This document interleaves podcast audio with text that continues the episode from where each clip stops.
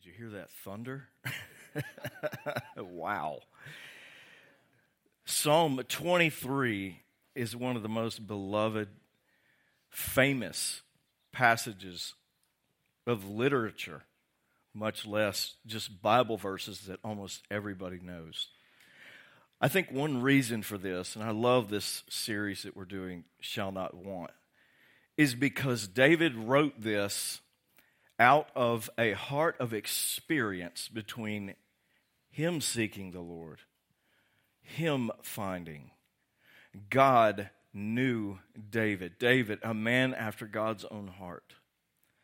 We're going to be, if you have your Bibles, in Psalm 23. We're going to go through the first three verses tonight, but verse 3 is going to be our focus. This week, I saw a meme on Instagram, I think, or TikTok. And it was a guy in an office who was about to go do the trust fall. You know what I'm talking when I say trust fall? It's it's an example for people what trust really looks like. So you'll have one person standing with their eyes closed, a lot of other people that he's supposed to trust behind him, they count to three and he falls. They catch him. He trusted them and it worked. He stood up at the very front. They all stood behind him and they said, one, two, three, and he fell flat on his face forward. Sheep are not very smart, are we?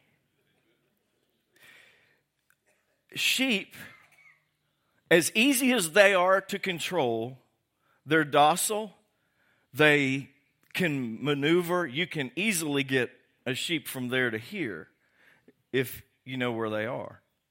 They're crowd pleasers. Sheep will go with the flow.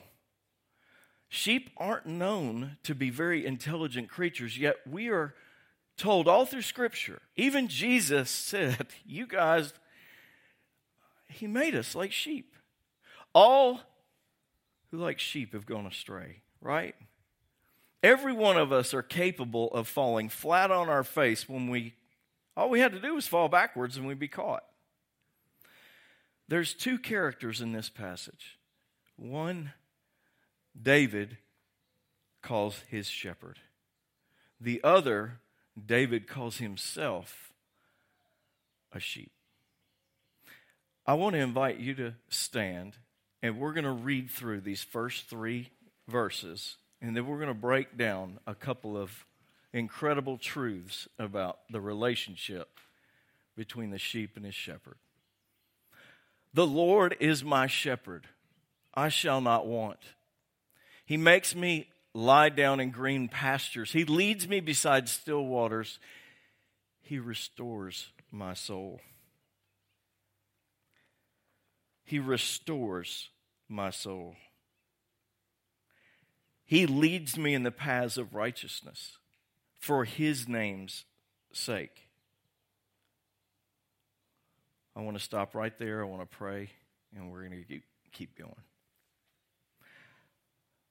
Lord, there may be someone here tonight that just needs a fresh touch from you, that their soul might not feel restored. But we, we know that, like David wrote and prayed, that you go after your sheep, that you care about finding your sheep, you care about restoring your sheep and leading us in the paths of righteousness for your name's sake. So, as we discuss your scripture, clarify it for us. Make it clear in our lives that we might follow in righteousness for your name's sake. In Jesus' name we pray. Amen. You can be seated.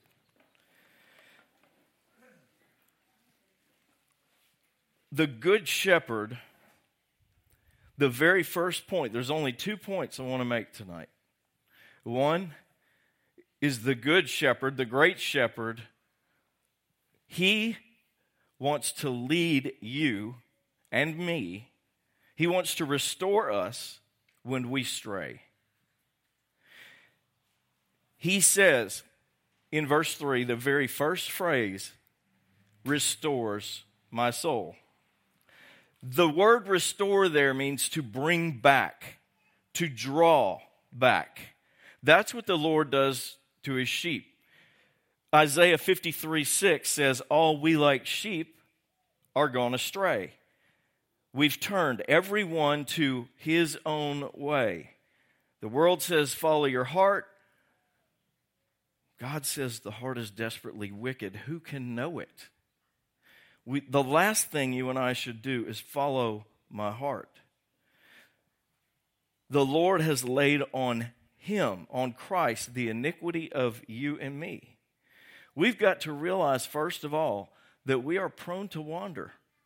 We're prone to wander, Lord, I feel it. You remember that old hymn? That was written on purpose because every one of us have been prone to wander. It's true for a lost person, it's true for a Christian. We are like sheep and tend to think the grass is greener on the other side. So we go to the other side to get grass, and we're wandering where we shouldn't be. Let's think about wandering for a few minutes. You just put yourself in danger when you're in a field that's not yours. Part of God's will, part of His desire, He says, sin will bring death. But I've come that you might have life and have it abundantly. He wants to protect us, so he puts boundaries around us and says, stay within those boundaries. He started with Adam and Eve, and they did what? Wandered outside the boundaries, and then there's consequences. The sheep, before we know it, can wind up in briars instead of green grass that tasted good because we were led away with the green grass. What happens is a word or a phrase that old English shepherds used to use cast down. And we'll talk about it in a minute. But if a sheep is cast, they're helpless. They're laying on their back, feet in the air, waiting for time to tick until they're not there anymore. David talked about it in Psalm 42, verse 11. Why are you cast down, O my soul? Why are you in turmoil within me? His soul was like a sheep that he had taken care of, cast down. What is this term? When a sheep would get turned over, let's say I go, I'm a sheep, and I wander into the other yard, but I'm not familiar with that other yard, and I can't see past 10 feet in front of me. So I get to the other yard, and there's some potholes. I'm finished eating. I think I'm going to lay down. I'm going to have a rest. I lean over. Well, I weigh a lot on my back, don't I? My legs weigh nothing. Now my legs are up in the air, and I can't get them out from under me. I can't get them back under me the ground wasn't the way I thought it was going to be. The surface of the ground caused me to get into a helpless situation. Now I'm in danger. Legs up in the air. I can't get myself up. I am cast down. David felt cast. Who, who in here has felt that way? There is no hope for my financial situation. There is no hope for my marriage. There is no hope for you fill in the blank. When we lose hope, we are like a sheep cast down. It's pitiful. It's helpless. Your feet are flailing can in the air, but there's nothing you can do about it. What happens when your feet are flailing? It, coyotes can see that. It's pitiful. Well, there's a victim. I can get him. You're attracting vultures, cougars, any other predator you are vulnerable to. A cast sheep has no defenses. And what's worse, when they get turned over like that, their stomach begins to build up gases that cuts off the circulation to their legs. So even if they could get over, they couldn't walk and they'd fall back over. Phillip Keller wrote a book called A Shepherd's Look at the 23rd Psalm.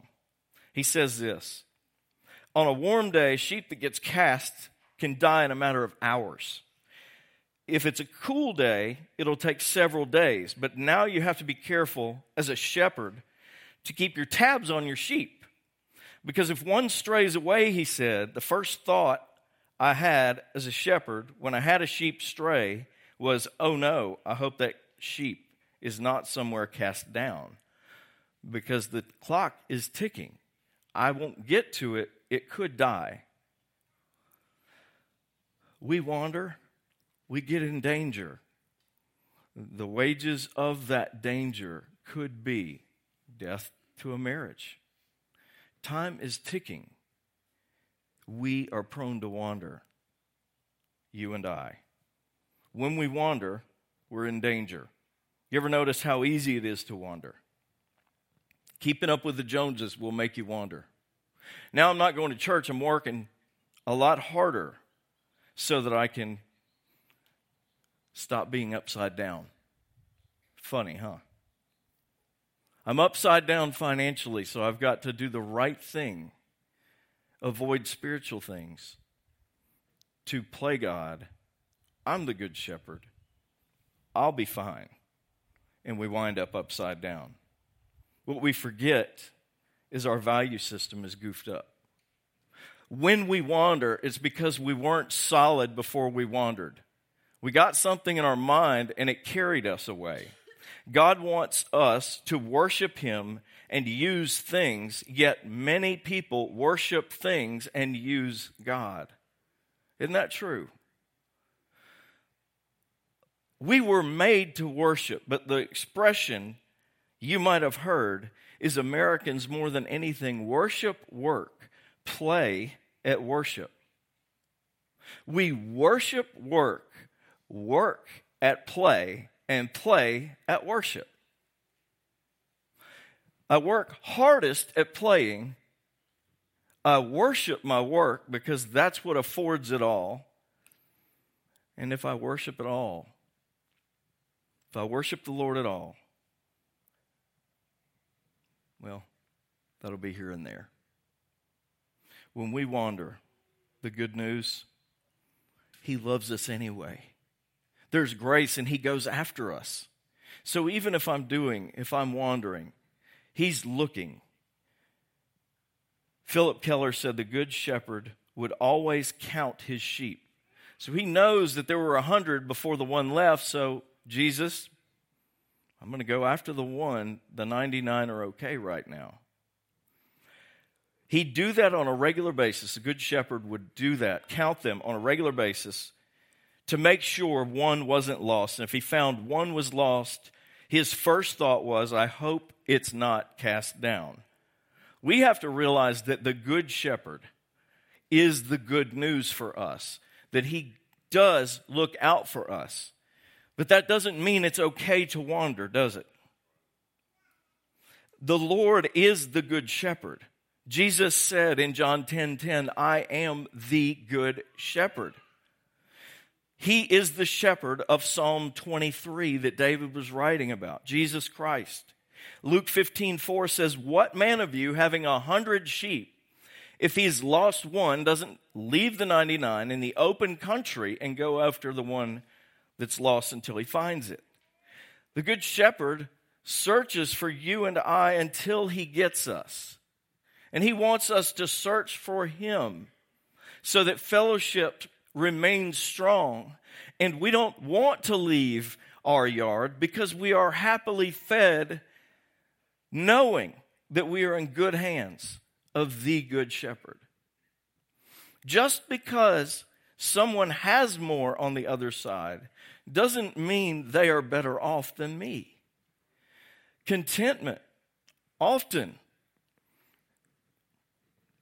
starts with our spiritual walk, doesn't it? If I'm content with my relationship with the Lord, then I'm doing more than being content in my marriage. I'm pursuing my relationship with my wife.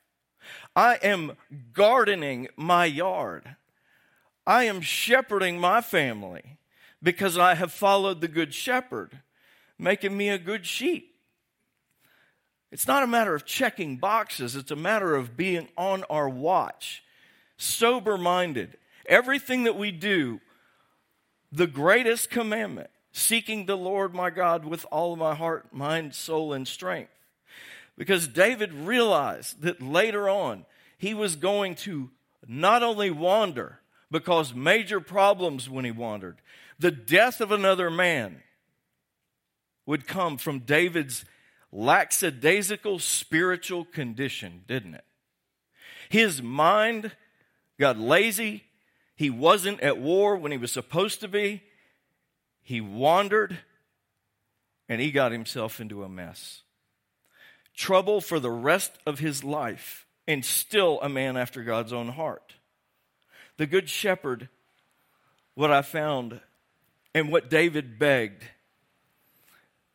was that he is not disgusted when he finds us. Sometimes we get the idea that the Good Shepherd's going to go find you, he's going to go look for you, and then everything's going to be okay. Hmm. What about the consequences?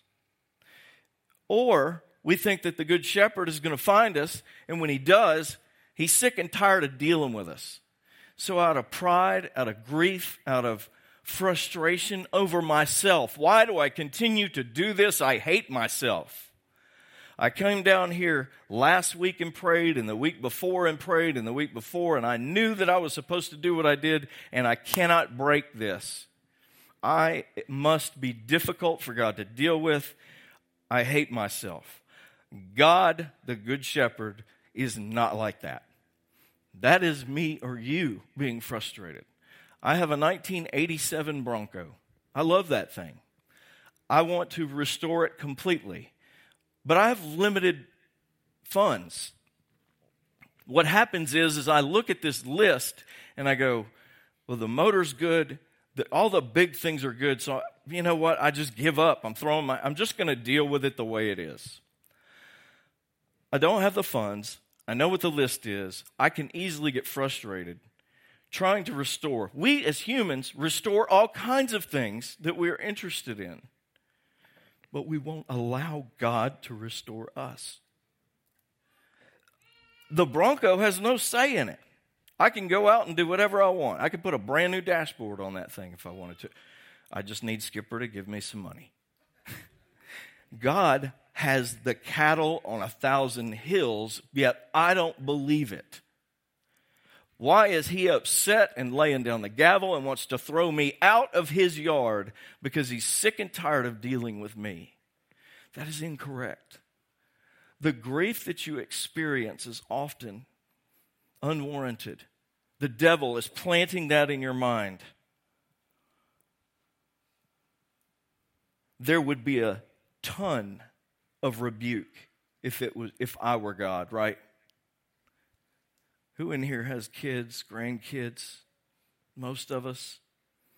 The more, not the less, you love them, the more patient you get, the more you reveal yourself to you about how not patient you were to start with. It's frustrating dealing with sheep, isn't it? God comes not just with a tone of rebuke, correction, sternness, but one of tenderness. Restoration is hey, uh, this thing has been rusted for a while, and I'm going to need a hammer, and we might have to grind this off. There's going to be a little bit of pain that's involved but it's going to be okay. He picks up the sheep, holds the sheep. I love the sheep. This is my sheep. I'm glad I found you, and it wasn't too late. You were cast down, but I found you in time. So, in time, I pick you up. Don't go back over there again, okay? Yes, sir. right? We still do, but 100% of the time, our Lord dusts us off. And we are always one prayer away from forgiveness, from restoration.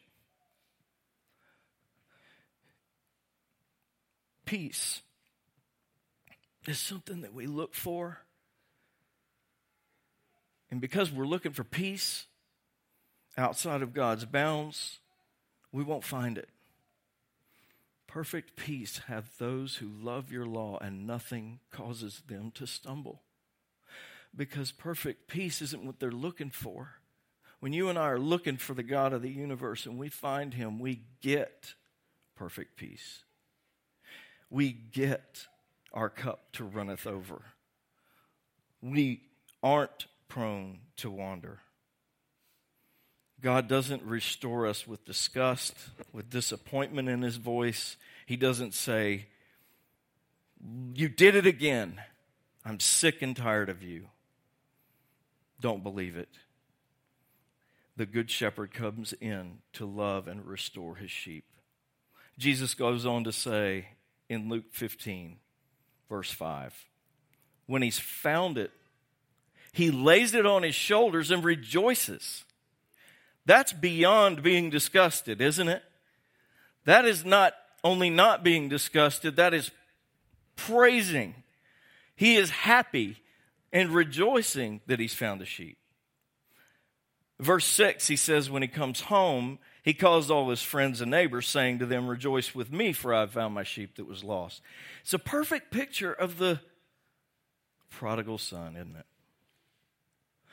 The dad goes against culture, runs out to the son, pulling his, his girdle up, if you will. It wasn't proper for a man to run, runs to his son, grabs him and brings him back, slays the fatted calf. There's nothing that he could have done. We don't get right and then go to church, do we? We go to meet God and He gives us sandals for our feet. He puts the cloak, the, the robe of royalty on you. He washes us right, white as snow immediately. And in His love, He throws a party with the 99 for the rest. The Good Shepherd wants to restore us. Pride, too proud to call unto the Lord. You can't right yourself. We have to realize that when I was cast out and I was in the wrong yard and I was upside down and I was hopeless, I forget, don't I?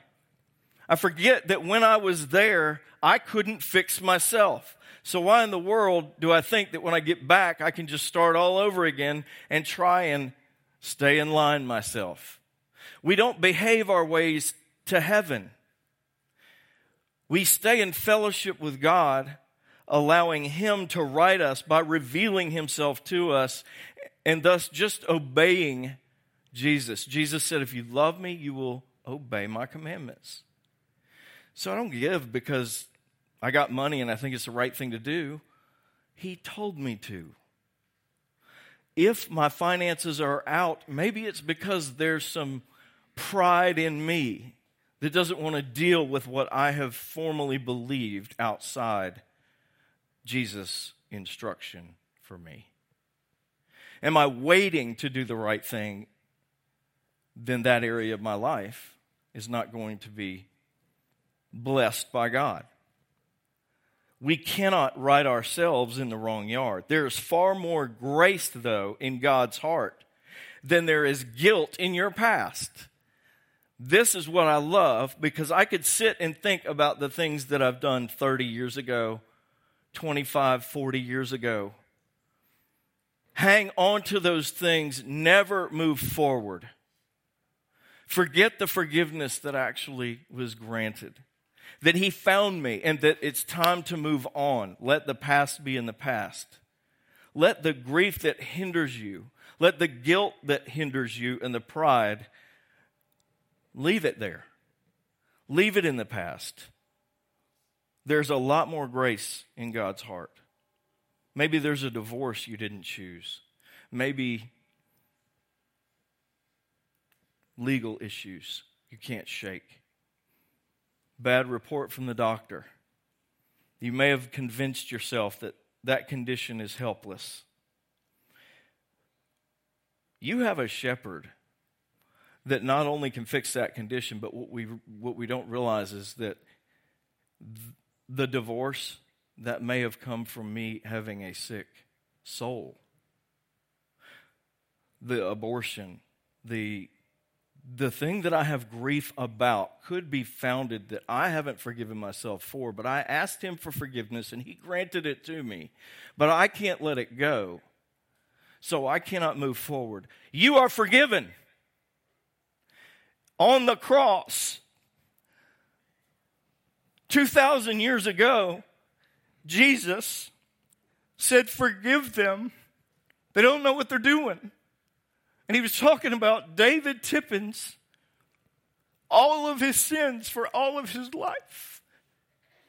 And when you put that into perspective, you realize how much you could not do except receive his perfect love for you.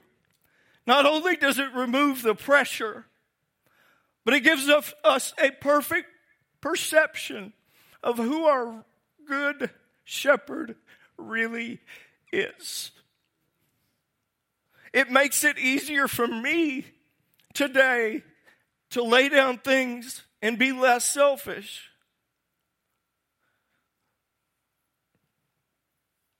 Because I'm motivated by the love of the God that wants to keep me in the yard, his yard.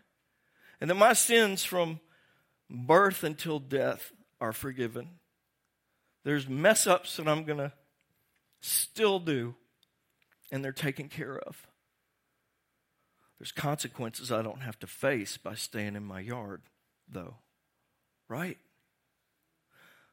I think Jesus goes and gets us, keeps us, and he's got all the money in the world to make that Bronco perfect. so every redneck yells at me when I go through Tillman's Corner. It's fantastic.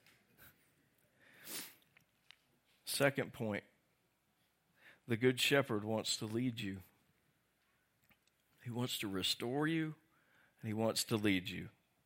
Every day, God just doesn't lift us up from the wrong path. He, he says go that way because it's the right way, but He's not leading you just to somewhere, He's leading you from somewhere. I can't be following the Good Shepherd and a bad shepherd at the same time, can I? the good shepherd not only feeds his flock, but he leads his flock. He'll provide for you, he'll guide you. The problem is, we can't see him because we have poor vision. Sheep, like I said before, can't see but 10 feet in front of them. So you've seen that other meme, I hope, on the internet where the sheep gets carried out of a ditch that's like five feet deep set on the ground by his shepherd and takes off, bam, and heads straight back into the same ditch immediately. That's us. He can't see, he's scared, he's freaking out, so he just reacts to life. If we react to life, what are we going to do? Respond to this stuff to everything down here that could affect us, I'm going to respond to my neighbors, not follow my leader. I need to be focused 100% on following my shepherd. The poor vision inhibits how much I can see. When I had a landscape business, you would not believe uh, when I would tell people how to cut grass, you'd see these lines like this just a simple yard like this, they'd go all over the place. It was like, I can't believe you just did that. Do you see what I see? They wouldn't see it, then I'd redirect them and then say, How do you make that line straight? Don't look here, look there. Look at the end, don't even look down, follow the line, and they'll get to the other end and it's perfectly straight. we are so short sighted that we cannot see down there. God is above us and He sees everything. I used to love those puzzles that we did when I went to Shoney's when I was a little kid, and you'd start here and end there. It was a maze, if you will. So think of your life as a cornfield. You're in the beginning, but you can't see. Everything's corn, and you're just going to run into a wall after wall after wall after wall until you get to the end, if that ever happens. Or somebody has to come get you out because you are totally lost. All you have to do is look up, and when God goes that way, you go that way. When He goes that way, you go that way. When He goes that, you go. You follow the finger of God. We don't spend enough time focusing on looking at God, spending time with Him to know which way to go. Our challenge is that when the shepherd leads his sheep up to the right path, at the same time, he's leading you away from something dangerous so that you aren't cast down. He gives you specific commands in His Word, and He's not going to counteract those for your life so that you can be the exception we do not take liberal theology or progressive theology and offer it to God and expect Him to bless us. This isn't about liberal theology or this is simply about what did Jesus say? What in His Word is okay with Him? Do I know that I know that I know that I belong to Him? Anything outside obedience to Christ is rebellion and going the other way, looking for another yard. So it's important that we know that His standards are His standards, and He is the same yesterday, today, and tomorrow, no matter what I interpret what I think His standards are. But how many people have you talked to in a life group somewhere? Well, that's not how I see it. That's not how I see it. How do you see him? Not how do you see it?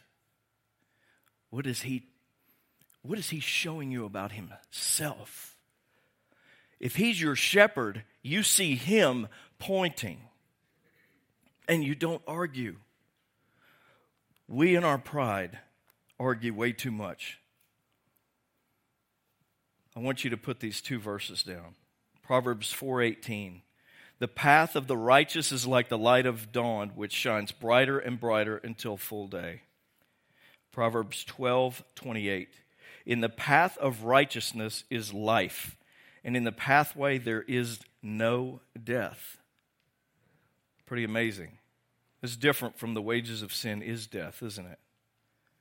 There is one way that sheep can see the shepherd so they can follow him and that's just staying close to Him. We need to take our time in Scripture seriously. He can only lead us if we are looking and listening to Him. Amen. I'm going to conclude with these words. Again, He restores my soul, David writes. He leads me in the paths of righteousness for His name's sake we have to do a few things. Number one, we have to remember our shepherd's name. The Lord, He restores the Lord in verse 1. That is your shepherd was YW Yahweh. Four consonants. Jews could not say it for fear of using the Lord's name in vain. It wasn't my buddy, Jesus is my best buddy, or whatever. We cannot downplay the God of the universe when it comes to who he really is, how awesome he really is. He should be feared, revered, trusted. you take everything that you've ever thought and known and throw it out the window if he says otherwise. Look and seek him. Remember his name. Remember you bear his name. You and I, if we have said, Jesus, you are mine, I am yours, I surrender my life to you. When you bear the name of Jesus, the world around knows. I had a friend at one time, people would know that he wasn't exactly right with God. He would say, I'm a Jesus freak. I remember thinking, no, you're just a freak.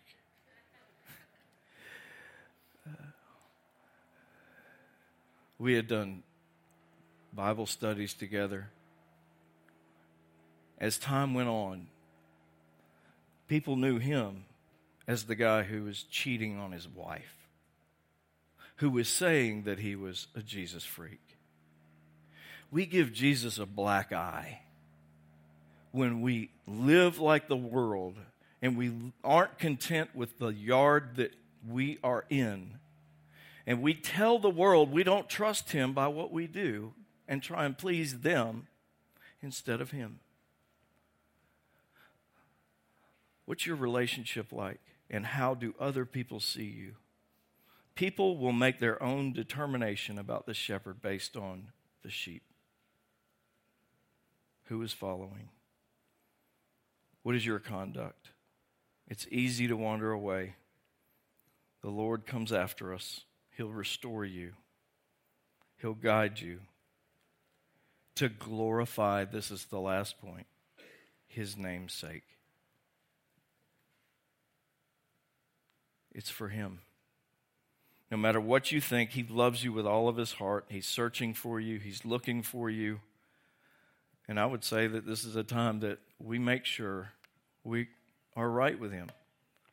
Am I in the right yard? Is the question for us tonight. I'm going to ask uh, James to come up.